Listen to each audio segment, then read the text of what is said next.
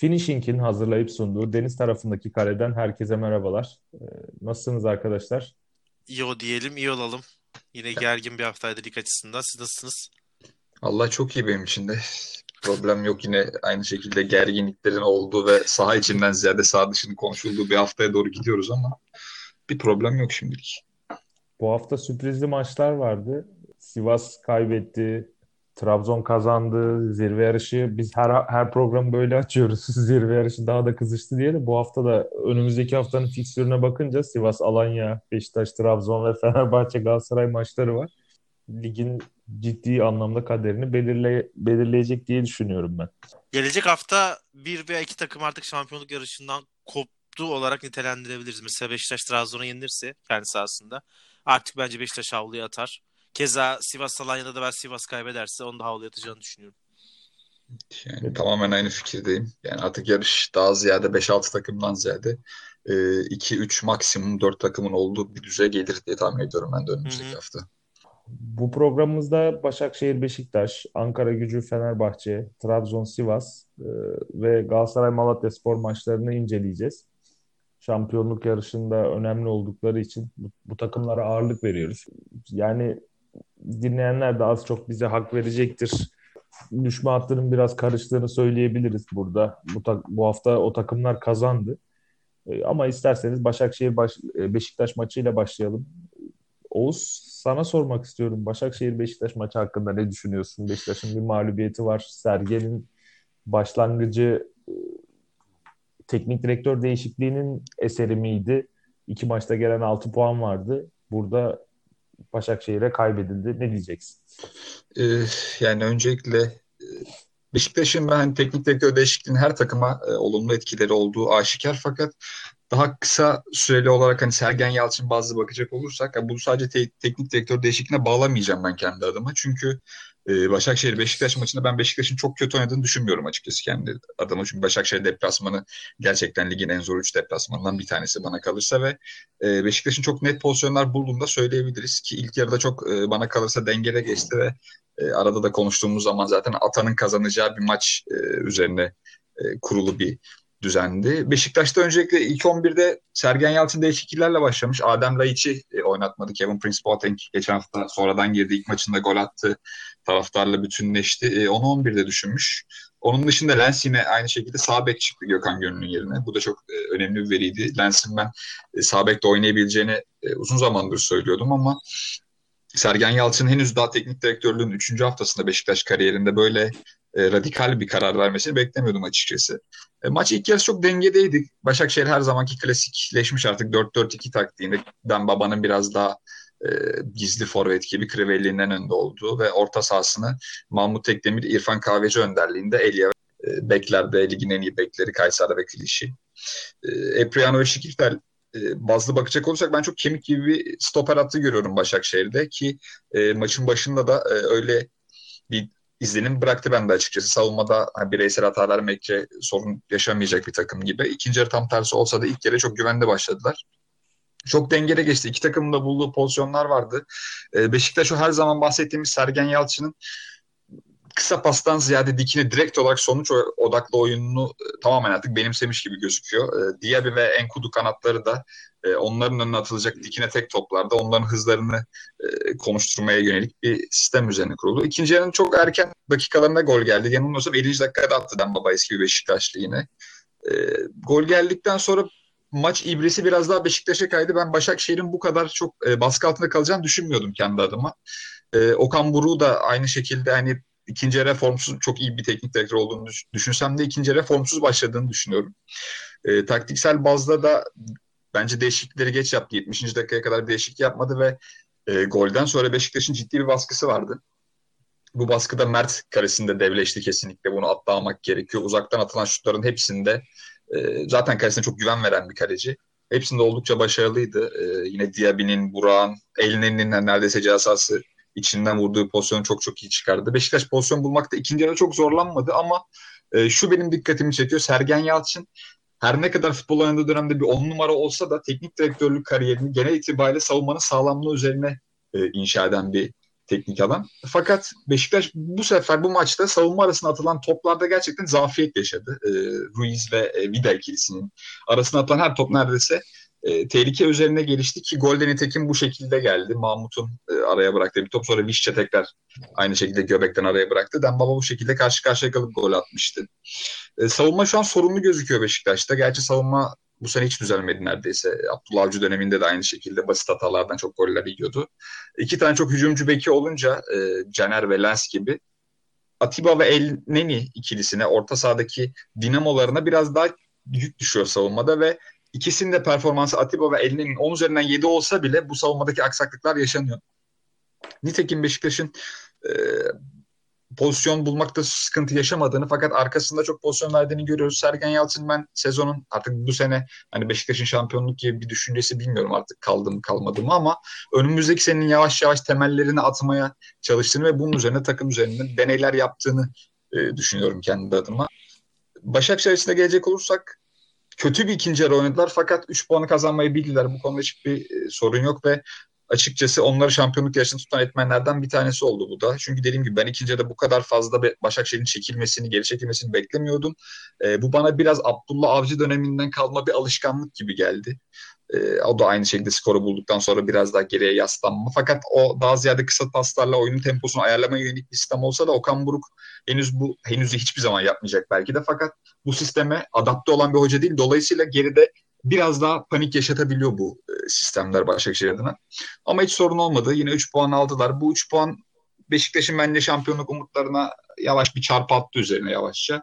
Ee, önümüzdeki haftadaki mücadelede artık Beşiktaş puan kaybederse şampiyonluk şansı neredeyse sıfırlara inecek diyebilirim. Ee, Başakşehir zor ama çok güçlü bir 3 puan aldı. Önümüzdeki haftalarda fikstürün nispeten daha diğer e, Galatasaray, Trabzonspor ve Sivas Spor gibi ekiplere nazaran biraz daha kolay olduğunu düşünüyorum. Hayati bir 3 puandı. Başakşehir'i tebrik ediyorum. Çok güzel özetledin Oğuz. Ağzına sağlık. Ee, Salih senin ekleyeceğin bir şey var mı? Ben de bu arada senin verdiğin referansta sana bir soru sorayım en azından. Ee, daha öncesinde Beşiktaş'ın e, kazandığı maçların hatta geçen haftaki programda teknik direkt yeni teknik direktör etkisi olabileceğini söylemişti. Ee, bu maçta fark ettiğim bir şey var mı? Hatta şunu da sorayım ek olarak. Beşiktaş kazanmak zorunda olduğu için Sergen Yalçın'ın açıklamaları vardı. Beşiktaş kazanmak için çıkar diye. Bundan dolayı bu maç kaybedilmiş olabilir mi sence? Ee, bu maç tenis direktörlerin balayı, yeni gelen tenis direktörlerin balayı devrinin bittiği için kaybedilmiş bir maç değildi bence.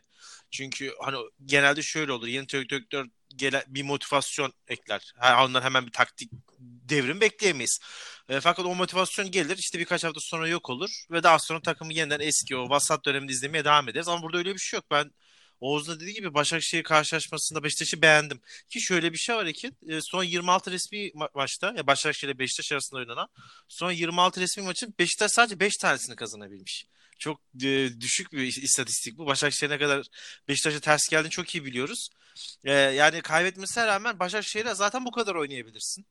E, gerekli pozisyonlara da girdi. Burada ben şey demek istiyorum. Hani neden peki olmadı kısmında Beşiktaş açısından bakacak olursak kadro yetersizliği. Ya bu takım kadrosu yetersiz işte. Hani bir sürü pozisyona girmiş. Burak Yılmaz'la, Diaby'lerle, Enkudu'larla. Fakat e, siz o teknik e, kalite, yeterli e, oyuncu kalitesinin olmadığı için o topu ağlara sokamıyorlar. Buna şanssızlık diyen de var ama bu aslında bir kalite eksikliğinden kaynaklanıyor. Çünkü yeterli ayaklarınız olsa o top o kaleye girer. E, ben bu görüşte bakıyorum. E, Başakşehir açısından baktığımızda da ilk yarıdaki bu programın ilkini yaptığımızda ben şampiyonluk favorim Başakşehir olduğunu söylemiştim ki aslında o şu anki o, o zaman konuştuğumuz puan durumuna göre şu an daha da güç durumdalar ama ben bu görüşümden uzaklaşmaya başladım. Çünkü oynanan futbol çok uzak artık ilk yarıdaki futbola göre. Ki Okan Burun bunu kabul etmesi de artı bir özellik. Yani gayet ikinci yarı kötü olduklarını, ilk yarıdaki performansla yaklaşamadıklarını ve biraz da hani onu bunu söylemesi de ima ediyor. Şansa kazandıklarını söylüyor ki Sergen Yalçın aynı şeyden bahsetmişti. Oynayan takım kaybetti diye. Ee, ikinci yarıda Başakşehir bir kırklar elde Türkiye Kupası'nda elenerek başladı. Daha sonra Fenerbahçe'ye karşı hiçbir varlık göstermeden aldığı bir mağlubiyet var. Kazandığı geçişler bir maçında biz burada Başakşehir'in kötü oynadığını aslında sinyallerini biraz konuşmuştuk. E şimdi Beşiktaş'a karşı ne olursa olsun çok iyi bir 3 puan olmasına rağmen oyun olarak işlemeyen e, bir oyun gibi görüyoruz. İşte Visca ve Eli etkisiz kaldılar kanatlarda. Bir hücum varyasyonu göremedik. E, İrfan çok kötüydü bence bu maç. Yani benim izlediğim bu sene en vasat İrfan oyunu olabilir. Ee, tabii onlar bu, bu tür ayaklarınız olmayınca Dembaba'ya ve Crivelli'ye gelen top sayısı direkt iniyor. Çünkü Başakşehir'i diğer takımlardan farklı kılan ki özellikle diğer sürpriz takım Sivas Spor'a göre farklı kılan bu oyuncuların teknik özellikleriydi. E, bu teknik oyuncuların hepsi kötü oynayınca e, girilen pozisyon sayısı da birden düşüyor. E, puan durumu olarak Başakşehir çok avantajlı bir konuma geçti. Şu an Trabzonspor'la beraber 2-2 sıradalar. E, fakat Okan Burun hızlı bir şekilde etki yapması lazım. Oyunu kazandıktan sonra direkt ikinci ve üçüncü golü ararken topun arkasında bekleyip hızlı kontrol ederken bu özelliğini tamamen kaybetmiş durumdalar ve Oğuz dediği gibi biraz Abdullah Avcı felsefesine döndüler. E, skoru koruyalım ne olursa olsun ve oyunun gelişimine etki etmeyen paslar yapalım maçı bitirelim tarzı bir şeye döndü. Ben Okan Burun bunu ol, e, olumlu bir şekilde yaklaştığını düşünmüyorum. Bu güzel bir şey. Çünkü ben eski Başakşehir'i daha çok beğendim iki yerdeki Başakşehir'i. Okan Buruk da bundan memnun değil. E, yeniden düzeltebilirlerse çok iyi olur. Bir Lisbon eşleşmesi de yakında. E, Beşiktaş açısından da bence yani şampiyon olmasalarda kayıp bir sezon görmeye gerek yok. Kadro kalitesi olarak Beşiktaş'ın e, Fenerbahçe ve Galatasaray'ın arkasındalar. E, Sergen Yalçın futbolu devam ettirmeye gelirse bence Beşiktaş taraftarlarının o eski istediği arzuladığı Beşiktaş'ın en azından böyle bir draft halini bir gelecek sezon öncesi böyle bir şey gibi teaser gibi görebilirler. Ben Beşiktaş çok kötü oynadı, ezildi falan diyemem. Maçın kontrolü de Beşiktaş'taydı. E, çoğunda da oyunu hükmettiler. Sadece dediğim gibi kaliteli ayak eksikliğinden dolayı skor almada zorlandılar. E, Beşiktaş açısından yeni bir direktörün 3. haftası olarak baktığımızda çok olumsuz konuşulacak bir şey yok bence. Ben sadece şunu eklemek istiyorum. Teşekkürler yorumların için. Ben Türkiye'de hiçbir takımın e, bir sonraki sezonun planını bir önceki sezonun ortasında yaptığına çok fazla şahit olmadım. En azından kim şampiyon olursa olsun bunun temellerinin daha önceki sezonun işte Şubat-Mart ayında atıldığını çok fazla görmedim.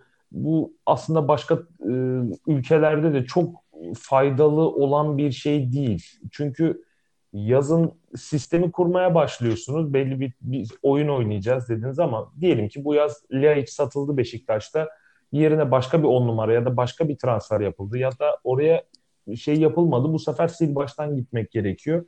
Ben Türkiye'de çok fazla temel atmanın önümüzdeki sezon için çok faydalı bir şey olduğunu düşünmüyorum. Bilmem siz ne dersiniz bununla ilgili de. Yok katılıyorum. Katılıyorum. Yani, yani Türkiye'nin çok... bence vatandaş profiline bile aykırı bir durum. Yani sosyolojik olarak baktığımız zaman da Türkiye'de geleceği planlamak bence Türk halkının genel e, aurasına aykırı bir durum diye düşünüyorum. evet. E, Ve şunu belirtmek istiyorum. Çok özür dilerim. Araya gireyim. Son maçla alakalı. E, sezonun 22. haftası Edin Visca 7 gol 10 asist şu ana kadar. Çok iyi. Bence ligin en değerli oyuncusu zaten kaç senedir. E, biraz underrated dediğimiz adamlardan. Hiç tartışmasız. E, Trabzon-Sivas maçına geçiyorum. Trabzon'un e, aldığı 2-1 bir galibiyet var. 2-1'lik bir galibiyet var. Bunun hakkında ne diyeceksiniz? Salih senle başlayalım istersen. Hmm, maç çok taze. Ee, çok kritik bir maçtı bence. Aslında Sivas Spor Cebesi bizi şaşırtmamaya devam ediyor. Keşke daha uzun soluk olabilseydi şampiyonluk yarışları ama çok hızlı kan kaybettiler ve haftalardır burada konuştuğumuz zorlu fikstürden şu ana kadar hiçbir şey çıkaramadılar. Erken ee, çöktüler. Ee, çok erken çöktüler. Ben bu kadar beklemiyordum. Evet zorlanabilir falan diyorduk Oğuz da burada gerçi de. Ee, biraz hızlı oldu bu iş. Ee, karşılaşmanın daha 3. 4. dakikasında Sivas Spor'un çıkmakta zorlandığını ve Trabzonspor'un aslında öyle 5. viteste başlamadığını da gördük.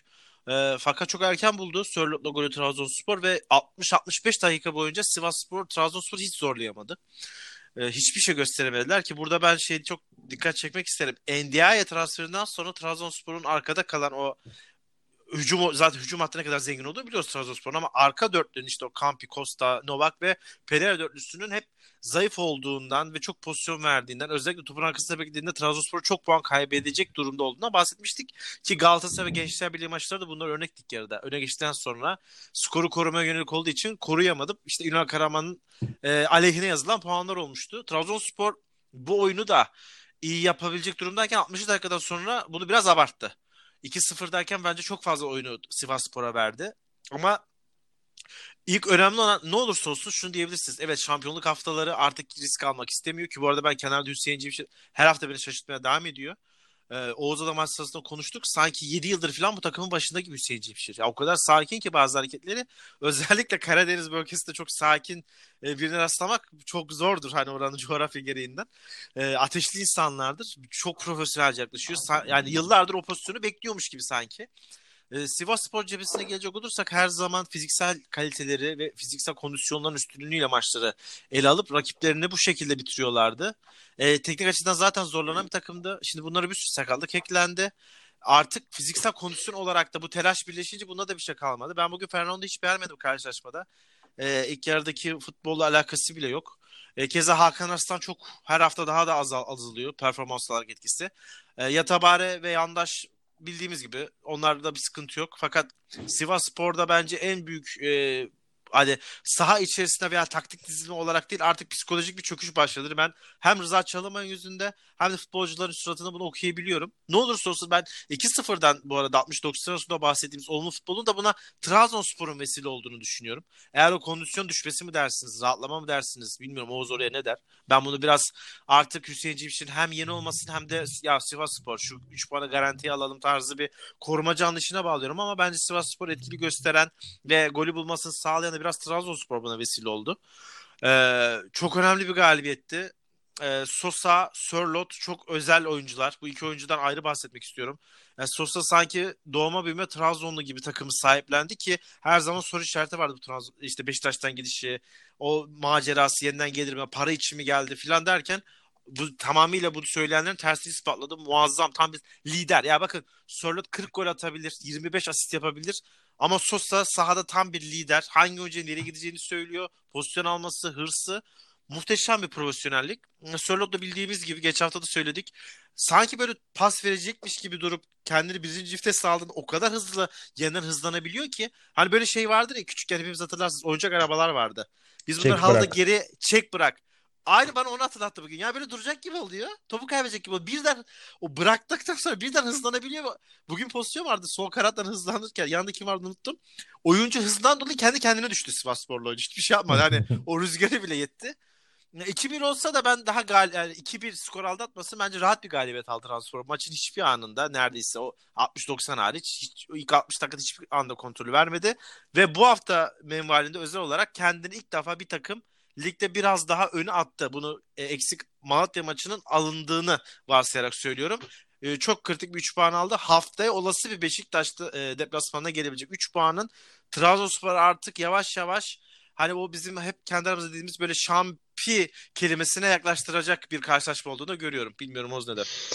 Ee, çok güzel bir özet bence öncelikle bunu söyleyeyim Trabzonspor maçı hakkında. Maça geçmeden ben de aynı şekilde Salih'in bahsettiği gibi e, Hüseyin Çimşir'in bizi ne kadar e, büyük bir hayal böyle hayal kırıklığı gibi düşündürse de inanılmaz tersine çıkaran performansından e, bahsetmek istiyorum. Yani saha dışında benim çok fazla tabii ki yakinen bildiğim bir insan değil ama saha içinde hepimizin bildiği tekniği kısıtlı bir ön libero olan Hüseyin Çimşir'in böyle sağ kenarında hem gençliğinin verdiği dinamizm hem de sanki çok daha olgun ve hani yaşının 40 yaşında da yaşının çok daha üzerinde babacan bir profille soğukkanlılığı hiç kaybetmeden oyuna müdahaleler konusunda geç kalmadan e, futbolcularını kucaklayan, motive eden, tribünleri harekete geçiren sanki 40 yıllık bir e, teknik direktör gibi. ilk teknik direktörlük macerası değil de 40 yıllık bir teknik direktörlükmüş gibi geliyor bana. Ve bu beni gerçekten çok şaşırttı. Ben büyük bir hayal kırıklığı olmasını bekliyordum ki özellikle taraftarın çok sevdiği Ünal Karaman gibi bir ikonun ardından e, takımın başına geçmesi onu belki de bir ateşten gömlek giydirmişti. Trabzonspor seyircisinde ne kadar böyle e, hani dinamik ve bu bağlamda sabırsız olduğunu düşünürsek çok çok zor bir işti ama şu ana kadar kusursuz bir yönetim sergiledi 4 hafta içinde. Ee, özel olarak Hüseyin Hoca'yı tebrik etmek istiyorum. Bunun dışında e, Salih çok güzel özetledi maçı. İlk kere Trabzonspor güçlü bir oyunda başladı. Golü de çok erken buldular zaten. Yani bunun da verdiği bir rahatlık da e, oyunu rahat rahat istedikleri zaman ikinci vitese, istedikleri zaman işte dördüncü, beşinci vitese attıkları kısa dönemler de oldu ama e, hiç şey yapmadan, zorlanmadan kendi tempolarında rakibi de bu tempoya e, ayak uydurmaya mecbur ederek, kendi oyunlarını dikte ederek e, bir oyun ortaya çıkardılar ilk yarıda. İlk yarı bitmeden önce e, ikinci golü de buldular. Caner Osman Paşa kendi kalesine attı. E, burada şunu e, söylemek gerekiyor. Trabzonspor'un oyun temposunu istediği gibi ayarlaması en önemli etken benim de aynı şekilde e, söylemek istediğim Jose Sosa. Yani hepimizin Beşiktaş döneminde ve sonrasında o hani dövmeli ne bileyim konçları yarıya kadar indirmiş cool çocuk görünümündeki adamın gitmesi ve onun yerine sanki bir takımın bizim hep beraber söylediğimiz abisi e, rolünde bir Sosa gelmiş gibi görünüyor. Hani herkesle ilgileniyor sağ içinde, sağ dışında. Salim bahsettiği gibi sürekli direktifler yağ, yağdırıyor. İlk toplar hücuma çıkarken sürekli onun ayağında bitiyor. Onun verecek karara bağlı olarak Trabzonspor'un hücum opsiyonları şekilleniyor. Mükemmel bir adam. Şu ana kadar sağ içinde bence e, Trabzonspor'un kuşkusuz gözlerin aradığı ilk isim oluyor top ayağına alındığı zaman. Ve zaten o kalitesindeki, kumaşındaki e, farklılığı da herkes fark ediyor. E, normalde bir 10 numara profilinde bir isim ama şu an nispeten biraz daha 8 numaraya evrilip burada oyunun temposunu tamamen ayarlayan ve e, takım arkadaşlarını yükselten bir lider profilinde. Bu, bu bağlamda şapka çıkarıyorum ben Sosa'ya. Aynı şekilde Sörlot artık bizi şaşırtmıyor. Sürekli her hafta e, attığı goller bizim için sıradan hale geldi. Zannediyorum 17. golünü attı bu hafta. Bir tane de Caner Asman Paşa'nın golünü attırdı. Çarptırıp attı onu da neredeyse. İnanılmaz süratli kısa mesafede 1.90'ın üzerindeki bir insanı bir kütlenin bu kadar kısa sürede nasıl ivmelendiğini ben hala dediğim gibi iki haftadır çözemiyorum. Yani boyu 1.92-93 civar vardır yanılmıyorsam. Ve e, 6 milyon euroluk da bir opsiyonu vardı ki bence bu Sörlot için çok çok e, verilmesi gereken ve bedava diyebileceğimiz bir ücret. Yani hiç tartışmasız. E, Kimleri gördük? Ha yani Tabata'nın 8 milyon euro, Mehmet Topuzlar'ın 9 milyon euroluk e, dönemlerini gördüğümüz için bedava diyebiliriz Sörlot tabu bağlamında. Sadece Trabzonspor 60. dakikadan sonra beğenmedim. Onu da e, Salih'in dediği gibi artık hani bir rölanti alalım. Rakibimiz hani Gençler Birliği Sivas Spor e, neticesinde Sivas Spor Lig'in en önemli e, takımlarından bir tanesi bu sene özelinde konuşuyorum. Hani zirvedelerdi maça çıkmadan önce her ne kadar sallantıda olsa da son haftada ama e, bu bağlamda biraz daha kendileri vites düşürdüler şunu sadece e, es geçmemek gerektiğini düşünüyorum. Bence Trabzonspor 65'te örnek veriyorum 7-70'te gol yeseydi son 20 dakika onlar için bir azap şeklinde geçebilirdi. Yani bu ihtimali göz önünde bulundurmak lazım ki Hüseyin Hoca'nın ben bundan e, ders alacağını kesinlikle düşünüyorum. Çünkü 60'tan sonra gerçekten Trabzonspor çıkmakta çok zorlandı ve takım halinde savunmada olmasına rağmen fazlaca açıklar verdi bu bağlamda. Ee, özellikle Pereira ve Da Costa'nın arasında atılan toplar genel itibariyle sıkıntı yaşadı. Çünkü Da Costa'nın da ilk maçı ısınmada zannediyorum Hüseyin'i sakatlandı. Ee, onun yerine ilk 11'de başladı. Sivas cephesine gelecek olursak e, artık klişeleşmiş bir söylem bizim için. Ayaklar titriyor Sivas Spor'da. Yani bu şampiyonluk baskısı e, çok çok ekstra bir yük olmuş Sivas Spor futbolcuların üzerinde. Biz bunu görebiliyoruz. Yani e, Mert Hakan Yandaş'ta da, Hakan Arslan'da da, e, Goyano'da, Caner Osman Paşa'da özellikle yerler üzerinde daha çok e, seyrediliyor bu baskı. Fakat yabancı oyuncular da artık yavaş yavaş hani biz şampiyon olamayacağız sanırım. Bizim bir kalibremiz var ve biz bunun e, pikini ilk yarıda yaşadık. Bunun pik dönemini ilk yarıda yaşadık. E, düşüncesine sahipler e, bence. Bu bağlamda bir de eklemek istediğim bir nokta daha var. Emre Kılınç'ın eksikliği Sivas Spor'da çok hissediliyor yaratıcılık anlamında. Çünkü e, Sivas Spor dediğimiz gibi 3 tane sürekli box to box olarak tabir edilen iki yönlü orta sahalarla oynuyor. E, Fatih Aksoy her ne kadar ön libero gibi oynasa da o da sürekli gidip gelen bir isim. Mert Hakan Yandaş ve Hakan Arslan artık saymaya bile gerek yok. Sürekli iki ceza sahası mekik okuyan birer makine gibiler. Bu isimlere dinamizmine e, akıl getirebilecek, oyun içine bir zeka getirebilecek ve bu Sivas Spor'un hücum anlamındaki beyin eksikliğini giderecek en önemlisi Emre Kılınç. İki haftadır Emre yok. Emre'nin yokluğunda çok zorlanıyorlar. Ziya sol bekte başladı. Şey sol açıkta başladı sonradan sol beke geçti. Ee, onun yerine yapılan değişiklikte Yasin Öztekin geldi. Biraz hareketlik getirdi ama Yasin de Sivas Spor'un aradığı o oyun aklına e, hakim değil. Yani evet Yasin dripling yapabilen, kritik zamanlarda golcü kimliğe bürünebilen bir isim ama hala o Sivas Spor'un hücumda başı kesik tavuk gibi dolaşmasını engelleyecek bir isim değil. Bu bağlamda Emre'ye ben artık e, hemen bir an önce dönmesi gerektiğini ve Sivas Spor'un ona çok ihtiyacı olduğunu belirtmek istiyorum. Bu bağlamda e, Emre dönerse belki işler eskisi gibi olamayacak ama bir tık daha Sivasspor'u yükseltecektir. Sivasspor'un ben artık önümüzdeki haftayla beraber yaşanacak puanla birlikte şampiyonluk yarışındaki havlu atmasını hemen hemen garanti gibi görüyorum. Bir de çok şanssız bir nokta vardı. Rıza Hoca neredeyse hiç değişiklik yapamadı. Çünkü 3 değişikliğin tamamını sakatlıklar neticesinde kaybetti. Önce Uğur Çiftçi sakatlandı. Sonra Caner Osman Paşa sakatlandı. 63. dakikada Ziya Erdal sakatlandı ve 3 değişiklik hakkını birden 60. dakikadan evet. sonra kullanmak durumunda kaldı. Gerçi kulübeye de baktığımız zaman elinde çok fazla bir alternatif de yoktu. Yani Yasinler, Erdoğanlar dışında başka hücuma yönelik bir opsiyon da yoktu. Ee, Sivas Spor'da bir de şunu belirteyim son olarak e, bu maçı kapatmadan önce kendi adıma. Fatih Aksoy'u ben çok beğendim bugün. Ee, Beşiktaş'ın ben önümüzdeki sene yapılanmasında çok önemli bir rol üstlenebileceğini düşünüyorum. Sergen Yalçın'la beraber bambaşka bir kimlikte olabilir Fatih. Evet, Bence de. e, değerli yorumların için teşekkürler Oğuz. İstersen sözü senden almadan tekrar e, devam edelim Ankara Gücü Fenerbahçe maçıyla. E, benim için üzücü bir haftanın daha e, bir yorumu olacak bu açıkçası. E, artık yani Fenerbahçe'nin son sıralardaki takımlara kaybettiği puanlar artık benim için bir klişe haline geldiğinden dolayı çok fazla takılmamaya çalışsam da çok üzüldüğümü söylemeliyim yine e, yorumlarımın başında. Oğuz yani senin şu an dediğini hani böldüm özür dilerim. Ee, Ankara Gücü, Antalya, Kasımpaşa, Kayseri şu an son dört takım. Fenerbahçe bunların üçünü e, 9 puan hani bırak. Şey, evet yani berabere bile kalmadı. Bak ya yenildi direkt. Aynen öyle. Kayseri deplasmanı. Antalya içeride ve Ankara gücü deplasmanı. Ee, Ankara gücünde önemli iki tane eksik vardı. Ankara gücüyle başlayayım e, yorumlarıma. Orgil ve Oscar Scarione gibi iki tane eksik. Scarione her ne kadar 11'de başlamasa da Orgil e, fiziksel anlamda Ankara gücünün e, kalite ayaklarından bir tanesiydi. Bu bağlamda eksikliğini ben hissedebileceğini düşünüyordum. Fakat e, maç başlamadan önce yine sahilde konuşmuştuk bu konuyu. Çok hareketli hücum oyuncularını Fenerbahçe savunmasına e, özellikle bireysel hataya çok yatkın Fenerbahçe savunmasına e, sorun yaratabileceğini düşünüyorduk. Nitekim de öyle oldu. Ben geldiğinden beri sürekli e, övüyorum bu arada. Hani Salih de aynı şekilde e, bana katılıyor. Gelson Rodriguez'i bu maçta ne düşünecek, ne diyecek bilmiyorum ama inanılmaz beğendim yine. E, bir gol attı, bir tane de gol attırdı. E, yine Fenerbahçe savunmasının neredeyse gol attırmadı. Asistin asistini yaptı ama e, çok çok yıprattı. İleri uçta başladı. Acaba dedim etkinliği düşer mi? Çünkü orijini bir kanat oyuncusu Dinamo Kiev'den kiralık geldi Ankara gücüne. Orijini bir kanat oyuncusu olan bir ismi e, tamamen ileri uca iki tane stoperin arasına onlarla boğuşturup e, onun fiziksel olarak kalitesini düşürme riskiniz de söz konusu.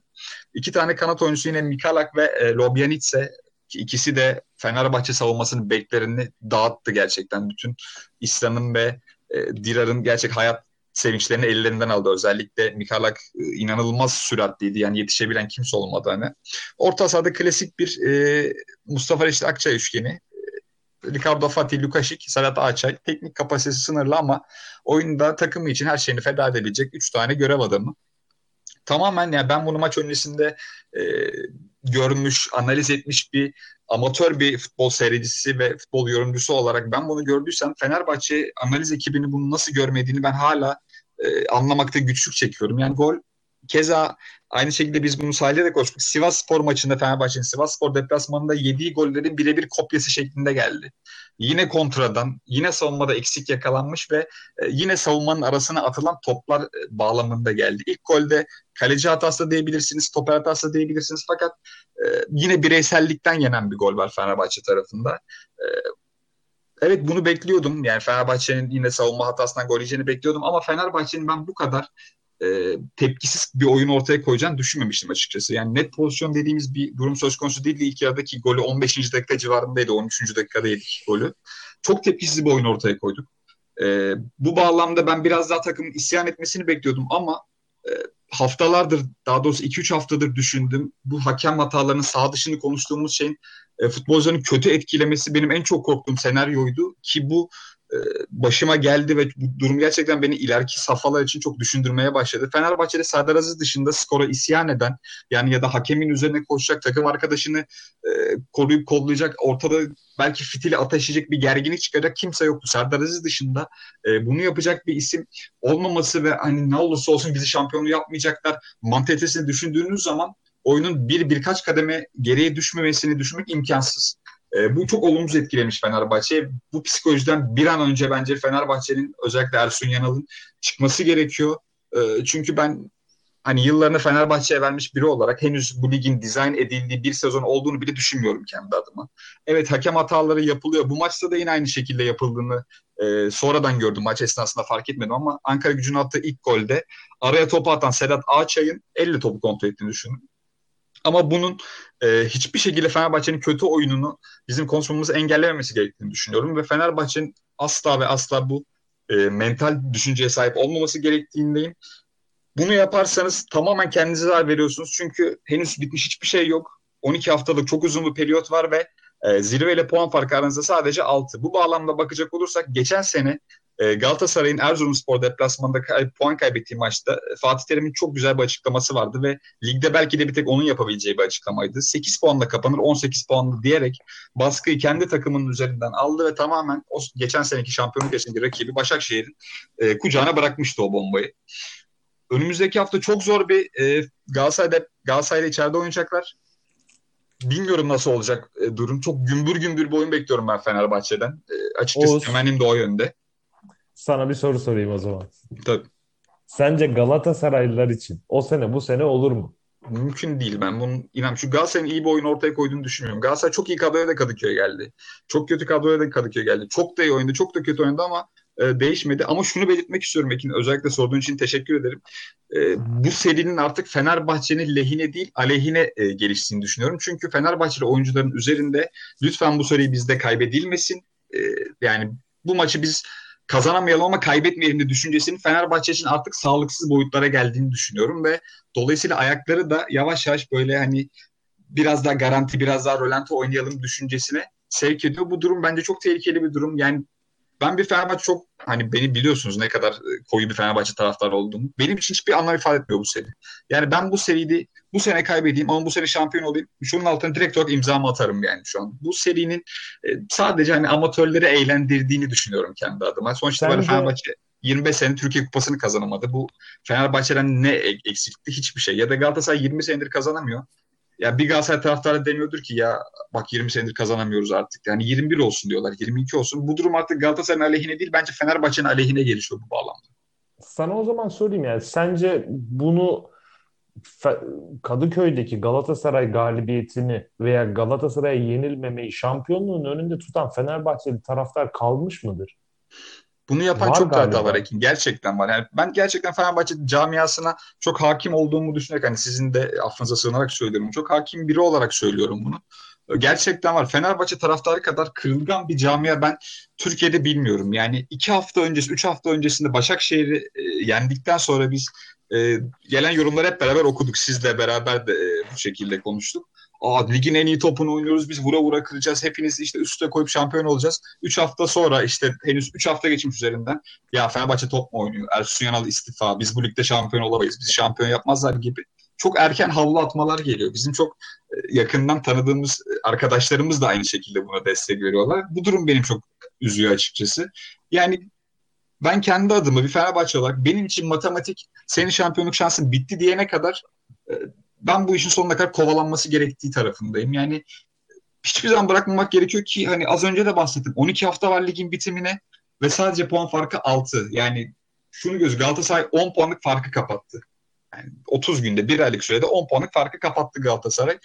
Gümbür gümbür mü oynuyor? Hayır. Kusursuz bir oyun mu ortaya koyuyor? Hayır. Az sonra Malatyaspor maçını da beraber değerlendireceğiz. Ya bir şekilde kazanıyorsanız rakipleriniz zaten puan kaybediyor ki sizin önünüzdeki takımlar birbirleriyle çok sık oynayacağı dönemler de gelecek. Bu bağlamda fikstürünüz biraz daha rahat.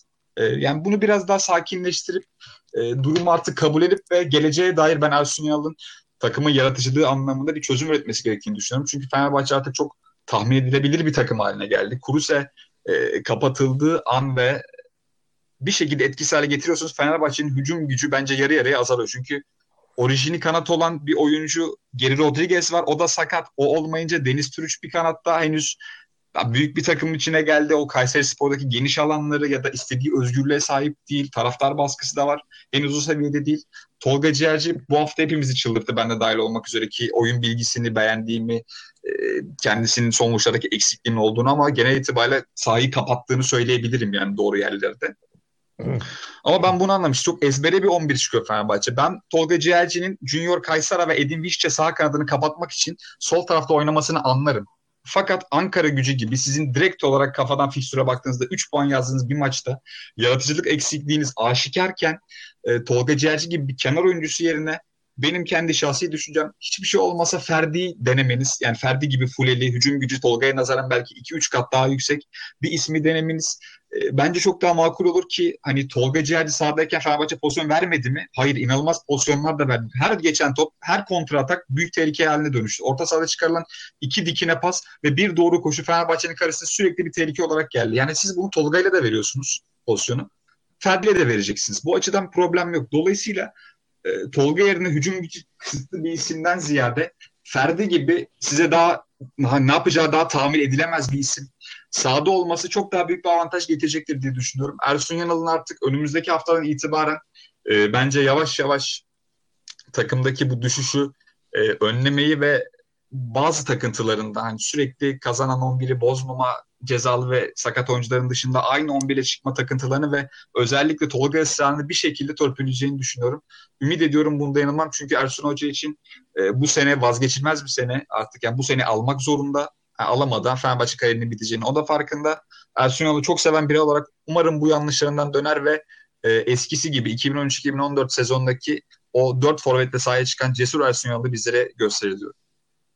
O zaman konu sıcakken ben senin e, hazır derbi hakkındaki yorumlarından sonra e, bir de Galatasaraylı'ya soralım. Ben geçen hafta Salih'e sormuştum aslan kükredi mi diye. Ee, ya şöyle geçmek istiyorum Galatasaray maçına. Oğuz'un Fenerbahçe lafın üstüne laf etme haddine sahip değilim ama Estağfurullah. E, Salih sözünü keseceğim. Ee, şeyi söyleyeyim. Fener Galatasaray maçını da değerlendirelim en azından oraya dair görüşlerimiz. Tabii tabii. Zaten Malatya Spor maçında anlatacak çok bir şey yok Galatasaray adına. Yani unutmak istediğim bir maç benim. Aslan ee, kükremeye devam ediyor. Aslan hala miyav kısmında. Ee, Fenerbahçe'nin sağ dışındaki ya şöyle bir şey. Türkiye Süper Ligi e, ikinci yarıları her zaman 17 ile 34. haftaları her zaman psikolojisi daha güçlü olanın genellikle sonucu ulaştığı bir lig. E, taktik aslında bu çoğu lig içinde böyle de Türkiye Süper Ligi'de biraz daha böyledir. Her zaman şey başlar. Bir takım bir iddia atar. E, işte şöyle bir şey oldu ispatlamayan şerefsizdir der. Sonra 3-4 takım onun peşine gider. Halbuki o bir yemdir mesela. Ortalığı gelir. Sonra kendi oradan yavaş yavaş tıngır mıngır gitmeye başlar. Sonra başka bir şey olur. Savaşta o eşlikte ve bu arada sezon sonu hepsi de kola gezer. Hani o kulüp başkanları filan. O olay bittiğinde herkes dost olur. Bu karmaşada bence kendi adıma konuşuyorum. En e, yumuşak takım Fenerbahçe oluyor hep. Yani şu an e, Oğuz'un dediği o kadar doğru ki. Eksik meksik maç. Ben şu an puan durumuna bakarım. 44 puanlı Trabzonspor var. Siz 38 puandasınız. 6 puan yani çok klişe bir tabir vardır ya 3 puan sistemde hiçbir şey diye. Bakın 6 puan Türkiye Süper Ligi'nde daha da hiçbir şey. Yani zaten puan paracı düşük herkes birbiriyle takılabiliyor ve gelecek haftaki fikstürüne bakalım yani cehennem gibi. E şimdi Beşiktaş İnönü deplasmana gidecek Trabzonspor. Tamamen şu an bir senaryo üzerinden gidiyorum. E, bu maçın favorisi Beşiktaş'tır. Yani çok yine başka bir klişedir ya. Derbilerde ev sahibi takım önde. Ben, ki Katılmıyorum. Beşik, e, ya ben bu haftaya görüşürüm. Beşiktaş Trabzonspor'u yeneceğini düşünüyorum ben. E, Beşiktaş'ın oynadığı futbolu çok beğeniyorum. Ya ben yok ben o maçta Beşiktaş'ı çok önde görüyorum. Ee, ya bir de şöyle bir şey var. Futbol tanrıları bu ligin erken bitmesine izin vermeyecek. Yani olmayacak o iş. Yani bir şekilde bu takımlar dengede gidecek. Ee, bu arada bana şeyde de katılmıyordunuz. Ben fikstüre inanmam diye beni burada e, yumurtalar attınız bana. İşte Ankara Gücü Fenerbahçe maçını 3 puan yazanlar gördü. Bunu neden diyorum? Orada da şu yüzden diyorum. Ersun Yanal bu arada şey hiç katılmıyorum ben de. Ersun gitsin filan. Hayır. Ersun Yanal tamamlasın sezonunu. Yani şu an hiç zaman değil bunu. Sadece Ersun Yanal'ın burada gerek, çıkarması gereken dersler var. Bu nedenle işte o gitsin bu gelsin buna hiç gerek yok. Durumu anla, duru, durumu analiz etmek lazım. Ersun Yanal e, bence biraz şey de yanıltıyor. Kadıköy'deki seyircinin iştahlı bir şekilde Fenerbahçe'yi başlatması ve Kadıköy'deki maçların çoğunun erken çözülmesi ya ben Bombil'le deplasmanı da çözerim ne var ki biraz tembelliğe alıştığı için takımları sanki çok çalışmıyor gibi hissediyorum ben. Ya burada Ankara gücü maçında ya geçen programda üçümüz konuştuk. Reşit Akçay yeni geldi. Ye, böyle takımın etkisi olabilir. Hatta şey dedik 30. dakikada maç Fenerbahçe'nin 3-0'da olabilir. Ama Ankara gücü kazanırsa da şaşırmayız dedik bunu. Öyle de oldu. Galatasaray'a bağlayacak olursak ben e, yine az önce dediğimden kıyasla yine derbilerde ev sahibi avantajlıdır da yine Fenerbahçe ben önde görüyorum ve şu an Fenerbahçe'nin kazanması için bütün şartlar oluşmuş durumda. Tam böyle e, seyirciyle barışma karşılaşması. Fenerbahçe Ankara gücü karşılaşmasında ne oynadıysa Galatasaray'da Malatya'da onu oynadı. Hani çok da bir şey yok aslında bakmayın. Bu bağlamda Fenerbahçe e, aleyhine kaybedilmiş hiçbir şey yok şu anda. Şampiyonluk yarışında tamamen ortada. E, hiç aceleye galyana getirecek bir şey yok. Ben hala Fenerbahçe'yi en ciddi şampiyonluk adaylarından biri olarak görüyorum. Galatasaray kısmına gelirsek ya şöyle bir şey siz konuşurken yandan şöyle bir şeye baktım ben. Biz işte az önce de okudum. 6 maçta 18 puan. İşte dev seri bilmem kaç yılından sonra şöyle bir şey. ya ben bakın hani ben gerçekten iyi bir Galatasaraylıyım. maçlarına gitmiş. Bazen o e, takımın maçı için ülke değiştirmiş biriyim. Fakat burada yani bastıra bastıra söylüyorum. Bu 6 maçtaki 18 puan arada Türkiye Süper Ligi için çok iyi bir seridir. Ama bizim şu ana kadar o 6 maçta oynadığımız takımlar hep 10-18 arasında olan takımlar. Konya Spor'un başında gelenleri biliyoruz. Hocası değişti. Yendiğimiz takımlardan bir tanesi. Denizli Spor yendiğimiz takımlardan bir tanesi. Teknik adamı değişti. Yeni Malatya Spor teknik adamı değişmiş ve hala düzen oturtamamış takım. E diğer kalan takımları hepimiz biliyoruz. Kasımpaşa haftada bir teknik adam değiştiriyor. Kayseri Spor Lig'in sonuncu takımı. Antalya Spor'da e, eğer e, yanılıyorsam beni düzeltin. Biz yendik hocayı değiştirdiler. Yani 5-0 yendik diğer arasında Tomaş değişti zaten. Doğru. Neredeyse her takım sancılı. Biz şu an bütün e, en kolay hedefleri maçlarımızı bitirdik. Ha diyecek olursanız ya sen zaten fikstüre inanmıyordun. Ama şunu demek istiyorum. Galatasaray bu maçları kazanırken çok iyi sinyaller vermiyor. Ya şu maçları şöyle 5-6-0 kazansak derim ki evet Ekin bir şeyler değişmiş. E, ama ya bugünkü Malatya Spor maçında oynanan oyun akıl alır gibi değil. Biz zaten son dakikaları Galatasaray'ın felsefesinde ki ben biraz biraz Fener'de de aynı felsefe olduğunu düşünüyorum. Bu iki takımı çok ayrı tutuyorum bu konuda. Bu takımlar defans yapamıyor. Çünkü bu takımlar her zaman seyircilerine zevkli futbol, hücum futbol. İşte 3-0, 4-0, 5 ya ben eminim ki Oğuz Kadıköy'de maç izliyorsa takımın 3-0'dan sonra topun arkasında beklemesini istemiyordur. Gitsin ister. 4'ü 5'i görsün ister. Çünkü ya hatırlıyorum Daum dönemindeki Fenerbahçe bize bunu vaat ediyordu veya e, Fatih Terim'in birinci ve ikinci dönemindeki e, dönem bize bunu vaat ediyordu. E, Fenerbahçeler niye Aykut Kocaman hatırlamak istiyor? O oyun te- anlayışını terk ettiği için. Veya Galatasaraylar Hamza Hamzo ile gelen şampiyonlar rağmen neden burun kıvırıyor? Defans yaparak şampiyon olduk biz. Evet o sınırlı zamanda gelen 3 gol çok başarılı ama takımların felsefesi bunlara ait değil. E, biz zaten ilk yarıda Malatya Spor maçında son dakikada gol yemişiz. Ankara gücü maçında son dakikalar 2 tane gol yemişiz. E, Konya Spor maçı var. E, Konya Spor 3 ayda bir gol atan takım biz bu takımdan gol yedik son dakikada. E, zaten senin ilk yarıdan canının yandığı son dakika golleri var. Giden puanlar var. Fatih'im anlamakta şu konuda güçlü çekiyorum. Galatasaray her zaman defans yaparken veya topun arkasında beklerken gol yiyen bir takım. Skoru koruma refleksleri çok düşük olan bir takım. Bunlardan hiç ders almamış. Ve az önce açıklamasında ne dedim işte Alanya Spor maçından yorgunluk falan. Ya şimdi Galatasaray kalibresinde bir takımın Türkiye Kupası'nda 2 kilometre bile değiştirmedi. Rövaş maç evindeydi. Bunu bahane etmemesi lazım. Artık 2020 yılında ya İngiltere Ligi'ni hep beraber izliyoruz arkadaşlar. 24 saat 36 saatte bir maça çıkıyor takımlar ya. Hani 2020 senesinde bu açıklama benim için bir şey ifade etmiyor. İşte yorgunluk falan. Hayır ya Yeni Malatya Spor Lig'in yine aynı Kasımpaşa gibi en yumuşak defans hatları Sergen Yalçın döneminde bile en yumuşak defans hatlarını sayı takımlarından biriydi. Çok fazla pozisyon veriyordu. Hücum hattından şu an bir şey kaybetti. Evet hücum hattı daha da zayıfladı. İşte Yahovic falan gitti. Ama bu takımın defans hattı çok zayıf. Ben açıkçası şöyle düşünüyordum. Ben Kasımpaşa gibi maç bekliyordum. Ee, son olarak şunu söylüyorum Galatasaray hakkında. Malatya Spor maçını bu kadar zor kazanması e, şöyle bir beni şeye sürükledi şu an. Senaryo sürükledi. Fatih'in bence takımına çok güvenmeyecek. Bence hala güvenmeyeceğiz. Bakmayın basın toplantıları öyle dediğini. Hala güvenmiyor takımına. Ve ben Fenerbahçe maçında her ne kadar maçtan sonra Galatasaray her yere kazanmaya gider dese de ben en büyük takıntılardan birinin Kadıköy olduğunu biliyorum Fatih'imin. Orada e, topun arkasında bekleyen, defansı ön plana çıkaran ve son yıllarda bizi aslında hep üzen o kısır, e, beraberliğe yakın bir olacakmış gibi görüyorum. Ama bir taraf galibiyet yakınsa bu kesinlikle benim için Galatasaray değil. Şu an ligde 3. sırada olmasına rağmen de oynadığı futbol olarak Galatasaray'ı ben hala şampiyonlukta en e, önde yazan favorilerden biri olarak görmüyorum. Görmüyorsun. Görmüyorum hayır. Güzel. Açıkçası ee, zaman... da objektif olarak da şöyle söyleyeyim. Bu futbolla da şampiyon olmasını istemem. Peki. Ee, şöyle diyeyim o zaman. Ben de kehaneti ortaya atıyorum geçen e, Şampiyonlar Ligi programında yaptığım kehanete benzer bir şey söyleyeyim. Ben de o senenin bu sene olduğunu düşünüyorum Galatasaray için. Ya ben 20 senedir duyuyorum bu lafları. Ee, ben ilk yani, defa diyorum ama. senin şeylere çok e, güvenirim. Ben Oğuz'un mümkün değil cümlesinin iki katını söylüyorum. İ- ihtimal dahilinde bile değil.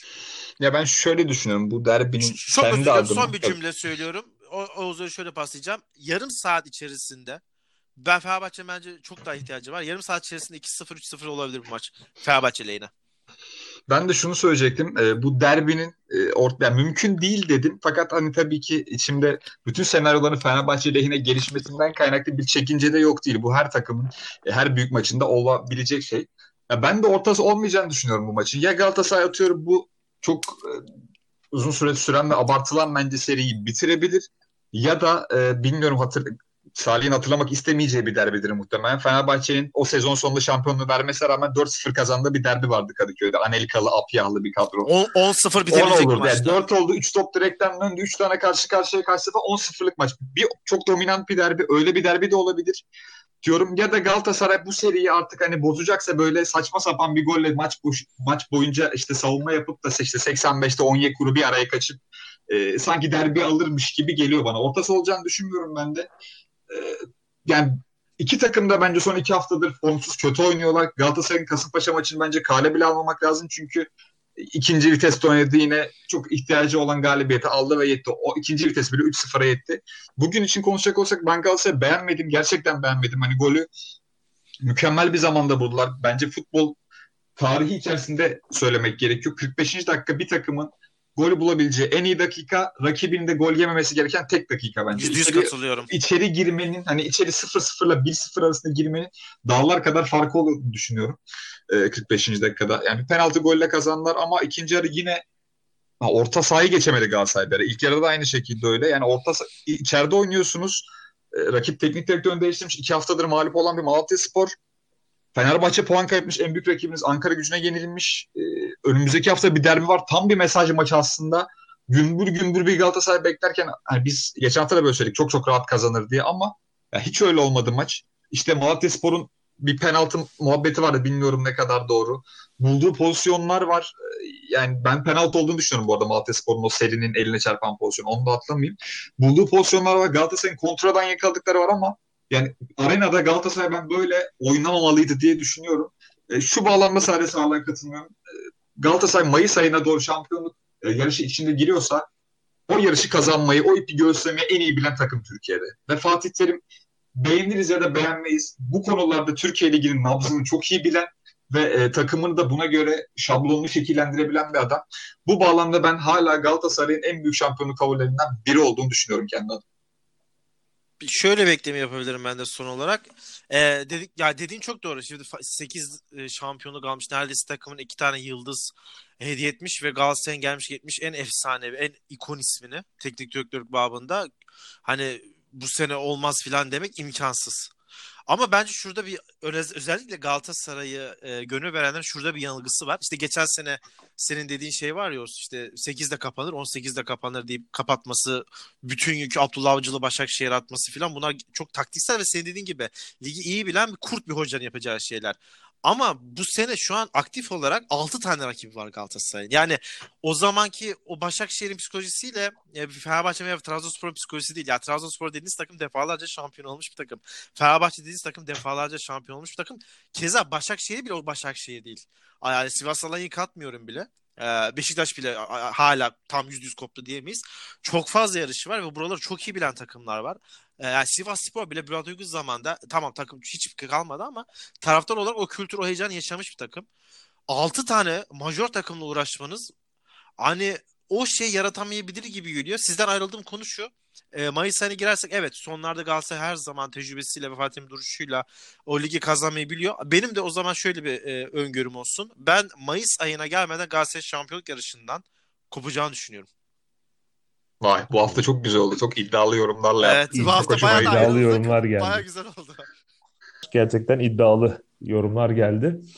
Ee, gelecek haftayı iple çekiyoruz. Peki bu hafta Alanya Spor evinde kaybetti ve Denizli'nin e, bir mağlubiyeti var. Kayseri'den sürpriz bir galibiyet oldu. Daha sonra sanırım e, Özdilek gönderildi. Evet. evet. E, ya çok kısaca yapıp Oğuz'a paslamak istiyorum. Ama Alanya Spor Gençler Birliği maçında biz burada hep Erol Bulut falan övdük de ben şu da biraz Hamza Hamzoğlu öveceğim izin verirseniz. Ya Alanya Spor deplasmanına biz Fenerbahçe'yi izledik, Galatasaray'ı da izledik. Ee, işte kupa maçında mesela daha çok uzağa da gitmeye gerek yok. Hani 10 gün önce kupa maçında Galatasaray deplasmanında Alanya Spor'u gördük. Ya Hamza Hamzoğlu bak bunu çok net söyleyeyim ben kendi açımdan. Ben düştü diyordum Hamza Hamzoğlu gelene kadar. Gençler Birliği'ne kadro kalitesi olarak, takımın psikolojisi olarak işte Oğul Cavcav'ın açıklamaları ki biliyorsunuz Cavcav ailesi çalışmak da çok zor bir şeydir. Ama Hamza Hamzoğlu o vasat aldı kadroyu. Bir de ya bu çok önemli. Ofansif oynatarak kazanıyor. Hani topun arkasında bekleyeyim. Bir sıfırı bulayım. Değil. Hay baya baya bugün Alanyaspor maçında e, bence farkı kaçıran Alanya Spor'da pozisyon vardı ama maç bağıra bağıra Gençler Birliği'ne gitti. Bir dakika bile korkmadı. Sürekli topa hakim olan e, hücum varyasyonları deneyen kanatlara kanatlar olmadı mı? Hücum şey göbek göbekten olmadı mı? Uzun top her şeyi denedi adam. Hak etti golü de buldu. E, Galatasaray ka- ka- başındayken ben o takımın büyüklüğünden midir veya kendi ispatlama mıdır? Sağ olsun 3 kupası için de çok teşekkür ederiz ama biraz defansif olmadığı için eleştirmiştim. Ama Gençler Birliği maçındaki Hamza Hamzoğlu'nu ki ligimiz biraz defansif bir lig e, görmek beni çok mutlu ediyor. E, düşme hattı olarak da tek diyeceğim şey Kayseri Spor galibiyeti çok şaşırttı beni.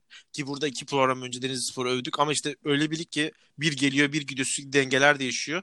Denizli Spor'un Göztepe maçındaki futbolu beni bu sene izlediğim en dominant karşılaşmalardan biriydi ki her ben sonra bizim programdan sonra baktım açıklamalar da öndeymiş. Yani Palut aldığımız bir puan öpüp başımıza koyalım tarzı açıklama yapmış. Mehmet Özdilek benim teknik direktörlük kariyerimde en dominant maçım demiş. Ama bakıyorsunuz o o maçtan sonra işte e, bir iki hafta sonra Kayseri Spor ki bu arada Kayseri Spor da maçı komple hükmetti. Aynı maçın tersiydi. Kayseri Spor maçın başından sonuna kadar ben maç alacağım dedi. Çok enteresan bir 3 puan oldu. Benim düşme hattında çok öngörülerim değişmedi hala. Hala 3 takım sabit duruyor ama e, böyle gitmesini çok tercih ederim. Hani erken kopmalardan ziyade işte biri gelsin iki maç alsın, öne çıksın, alttaki olsun. Erken kopmaları hiç sevmiyorum. E, bu manvalda ben hani bu hafta Hamza Hamzoğlu'na özel bir parantez açmak istedim. Bilmiyorum Ozdeder. Yüzde yüz katılıyorum. Yani Hamza Hamzoğlu evet büyük takımlar için belki de e, takımların kimyasına çok uyan bir teknik direktör değil. Sistematik bir oyun ortaya koyması ve zaman zaman Salih'in bahsettiği savunmaya e, ağırlık vermesi büyük takımların kaldırabileceği bir şey değil. Fakat e, orta düzey ve nispeten mütevazı lütfen diğer takım taraftarları alınmasın. Yani mütevazı diyebileceğimiz takımların bence başına gelebilecek en güzel şey Hamza Hamzoğlu'nun e, onların hocaları olması. Saha içinden bir yana saha dışındaki o efendi tavrı, ee, yani sürekli sempatik, hiçbir zaman bir çirkefliğini görmediğimiz hakemle, hocayla, rakiple, e, teknik direktörle, medyayla oynamadan sadece işini yapması e, ve gerçekten hani elindeki kadroya bakıyoruz. Sefa Yılmaz Trabzonspor'dan e, bir, bir senesi var. 4-5 maç oynadı. Alt liglere kadar gitmiş bir isim. Erdem Özgenç 35 yaşında. 2 sene öncesine kadar yine birinci ligin gereklerinden biri olmuştu. Yani kafa takımlarda oynuyordu. Zargo Ture geçen sene yaptığı hatalarla bütün Trabzonspor savunmasının saçını başını yolduğu bir isimdi. Yani sol beklerinde Halil İbrahim Pehlivan 93 doğumlu genç bir oyuncu diyebileceğimiz bir adam. Süper Lig'deki majör ilk sezonunu oynuyor. 35 yaşındaki Sesenyon artık futbol kariyerinin belki de sonuna gelmiş. Bitik düzeyde bir fiziksel yapısı onu takımın e, lideri e, statüsünü almış e, bir isim. Kandeyas yine aynı şekilde bu sene geldi. Onun öncesine kadar e, Türkiye macerası vardı yine ama çok sallantıda geçen hiçbir zaman istikrarını yakalamış bir isimlerden. Gerçekten sıfır korkuyla yani bu e, asla Salih'in söylediği gibi Gençler Birliği'nin savunmaya çekildiğini kimse düşünmesin bir sıfırlık galibiyet alıp gerçekten zaman zaman 6 kişiyle rakip cihaz içinde gördük biz Gençler Birliği'ni Alanya Spor maçında yani. E, bu hiçbir zaman Aykut Kocaman'ın yaptığı klasik bir takımı geri çekim ne olursa olur bakarız sonuna düşüncesi değil. Aksine çok daha akıllıca, çok daha mantıklı bir biçimde takımın ve futbolun gerekliliğine uygun bir biçimde e, ortaya koyduğu bugün performansını mükemmel bir maç oynadılar. Başın başından sonuna kadar bir saniye bile konsantrasyon kaybı yok. Müthiş bir iş yapıyor. Hamza Hamzoğlu'nu kesinlikle tebrik ediyorum. Deniz'in spor maçına gelecek olursak evet çok sürpriz bir galibiyet ama Deniz Spor ben hiç beğenmedim bu maçta. Ee, Kayseri Spor böyle bir hani üzerinden bir ölü toprağı atmaya çalışıyor. Bir tepki vermeye çalışıyorlar ama bu bana biraz e, hani artık son çırpınışlarda insan artık hani havlatmaya yakınken bütün gücünü, forsunu göstermeye çalışır ve ondan sonra birden bırakır. Bana biraz e, o tip beyhude bir çaba gibi geliyor. Benim de aynı şekilde Salih ile beraber e, düşme konusundaki adaylarım henüz değişmedi. Yani Ankara gücü, Kasımpaşa, Kayseri Spor e, üçgeni benim için küme düşme potasının e, şu an için ilk üç adayı. Peki önümüzdeki haftanın maçları için neler söyleyeceksiniz? En azından şu önemli 3 maçı 3 maç hakkında e, görüşlerinizi alayım kısa kısa. Sivas Alanya maçı var. Beşiktaş Trabzon ve Fenerbahçe Galatasaray maçları var. Kısa kısa görüşlerinizi alırsam. Salim Oğuz'la. müsaade ederse ben başlayayım. Tabii tabii ben de, ben de Oğuz'la başlayalım diyecektim zaten. İyi oldu. ya belki de dünya üzerindeki en tahmin etmesi e, zor bir lig olduğunu düşünüyorum ben Türkiye Süper Ligi. Çünkü her türlü bağımsız değişkene bağımlı bir lig. Yani hava durumundan işte ekonomi bakanının yaptığı açıklamadan kulüp başkanlarının o gün kolunu bacağını kırmasından her şeyden etkilenebilen ve bu bağlamda tahmin yapma çok zor e, olduğu bir lig Türkiye Ligi ama kısaca ben kendi yorumlarımı yapayım. Ee, Sivas Spor Alanya Spor maçıyla başlayacağım. İki takım da bu hafta kaybetti. İkisi de yaralı. Ben Sivas Spor'un yara saracağını ve o maçı kazanacağını düşünüyorum. Beşiktaş Trabzonspor maçı e, Beşiktaş her ne kadar bu maçı kaybetse de kötü oynamadığını söyledik. Başakşehir maçında deplasmanda Başakşehir'i kötü oynamadılar. Burada sadece benim tek bir e, kriterim var. Eğer Beşiktaş seyircisi o maçı gider ve o maçı isterse ben Beşiktaş'ın o kesinlikle puan e, yani kaybetmeyeceğini düşünüyorum içeride İnönü'nde. Trabzonspor'un 3 puan alamayacağını düşünüyorum. Fenerbahçe Galatasaray maçında az önce söyledim. Yani ortası olmayacak bir derbi gibi geliyor bana. Yani ya Galatasaray bu seriyi bitirecek ya da Fenerbahçe çok dominant bir oyunda kazanacak. Evet. E, Salih sen ne diyeceksin? Ee, çok yakın tahminler. Ben direkt şey yapayım söyleyeyim ben de. Sivas Alanya maçında Sivas Spor kazanır diyorum. Sonsuza kadar kötü gidemezsiniz. Ben bir refleks bekliyorum artık. Ee, diğer maçlara ben izin verirse skor söylemek istiyorum. Ee, Beşiktaş'ın Trabzonspor 3-1 geçeceğini düşünüyorum ben. Ee, ve şey çok önemli burada. %100 önemli Oğuz'un dediği. Seyirci maç ağırlığını koyarsa ben Beşiktaş'ın çok rahat bir galibiyet alacağını hissediyorum nedense. Ee, Fenerbahçe Galatasaray maçında da e, yine 3-1 Fenerbahçe'nin hiç zorlanmadan galibiyete ulaşacağını düşünüyorum. Bir skor tahmin yarışması yapalım mı o zaman? Üç Yapalım. kişi. Yapalım. Ee, eğer şey olursa yani sizin için de uygunsa. Not Ben hemen alalım. söylüyorum. Aynen. Hemen ben de not alalım. Hepimiz not alalım. Sivas Alanya maçına e, 2-1 Sivas Spor diyorum. Hı hı. Beşiktaş Trabzonspor maçına 1-1 beraber ediyorum. Ve Fenerbahçe Galatasaray maçına 3-1 Fenerbahçe diyorum. Salih senin görüşlerin nasıl? Fenerbahçe maçına ben de katılıyorum. 3-1. E, Beşiktaş zaten 3-1 söyledim. Sivas Spor da 2-1 alır diyorum. Sivas Spor 2-1 alır diyorsun. O zaman ben de tahminimi yapayım. Ee, Sivas Alanya maçında ben Alanya 2-0 alır diyorum. Aa enteresan. Hemşeri kategorisinden zannediyorum. Evet, to- Hemşeri torpili. Tabii Alanyalı spor e, Alanya sporlu oyuncular donmazsa eğer Sivas'ta Şubat ayı soğuk diye. Çok Evet. özür dilerim abi. ikinci tahmine geçmeden önce bir şey gördüm. Bu hani sabaha kadar buradayız diyen dayı var ya. O dayı Evet. diş yaptırmışlardı. Görmüşsünüz. O dayının ben bugün bir röportajını daha gördüm. Canlı olduğunu söyler. O dayının dişleri sökmüşler galiba abi totem nedeniyle. Adamın dişleri yoktu yine bu arada. Şaka. Ben Yemin ediyorum yoktu adamın dişleri Aa. yani. Bugün baktım. Full ağzını kaplamışlardı. Mükemmel görünüyordu. Şu an bugün yeni yani bilmiyorum belki eskiyse benim hatam tamamen de yeni olarak gördüm röportajı 16 Şubat. Yok abi. Yani dişleri yoktu adamın yine. Eğer öyleyse çok e, enteresan. İşte bu Totem yüzden Alanya boyutunun Spor 2-0 kazanır. Öyle totemle motemle olacak iş değil. Ee, Beşiktaş-Trabzon maçı için de ben beş, e, Trabzon'a 3-0'lık galibiyet yazıyorum. Direkt söylüyorum. Ben Beşiktaş'ın çok kırılgan olduğunu düşünüyorum hala. Ve Trabzonspor bir gömlek üstün Beşiktaş'tan. Ee, Fenerbahçe-Galatasaray maçı için de yine bir deplasman takımı diyorum. Galatasaray 2-0 alır diyorum. Çok, e, senin tahminlerin çok keskin merak ediyorum gelecek haftaya. Çok keskin. Aynen. Şampiyonlar Ligi finali için de Leipzig-Liverpool demiştim. Evet. Bakalım ne olacak. Dinleyen herkese çok teşekkür ederiz. Ee, Finishing'in sunduğu deniz tarafındaki kaleden herkese hoşça kalın diyoruz. Hoşça kalın.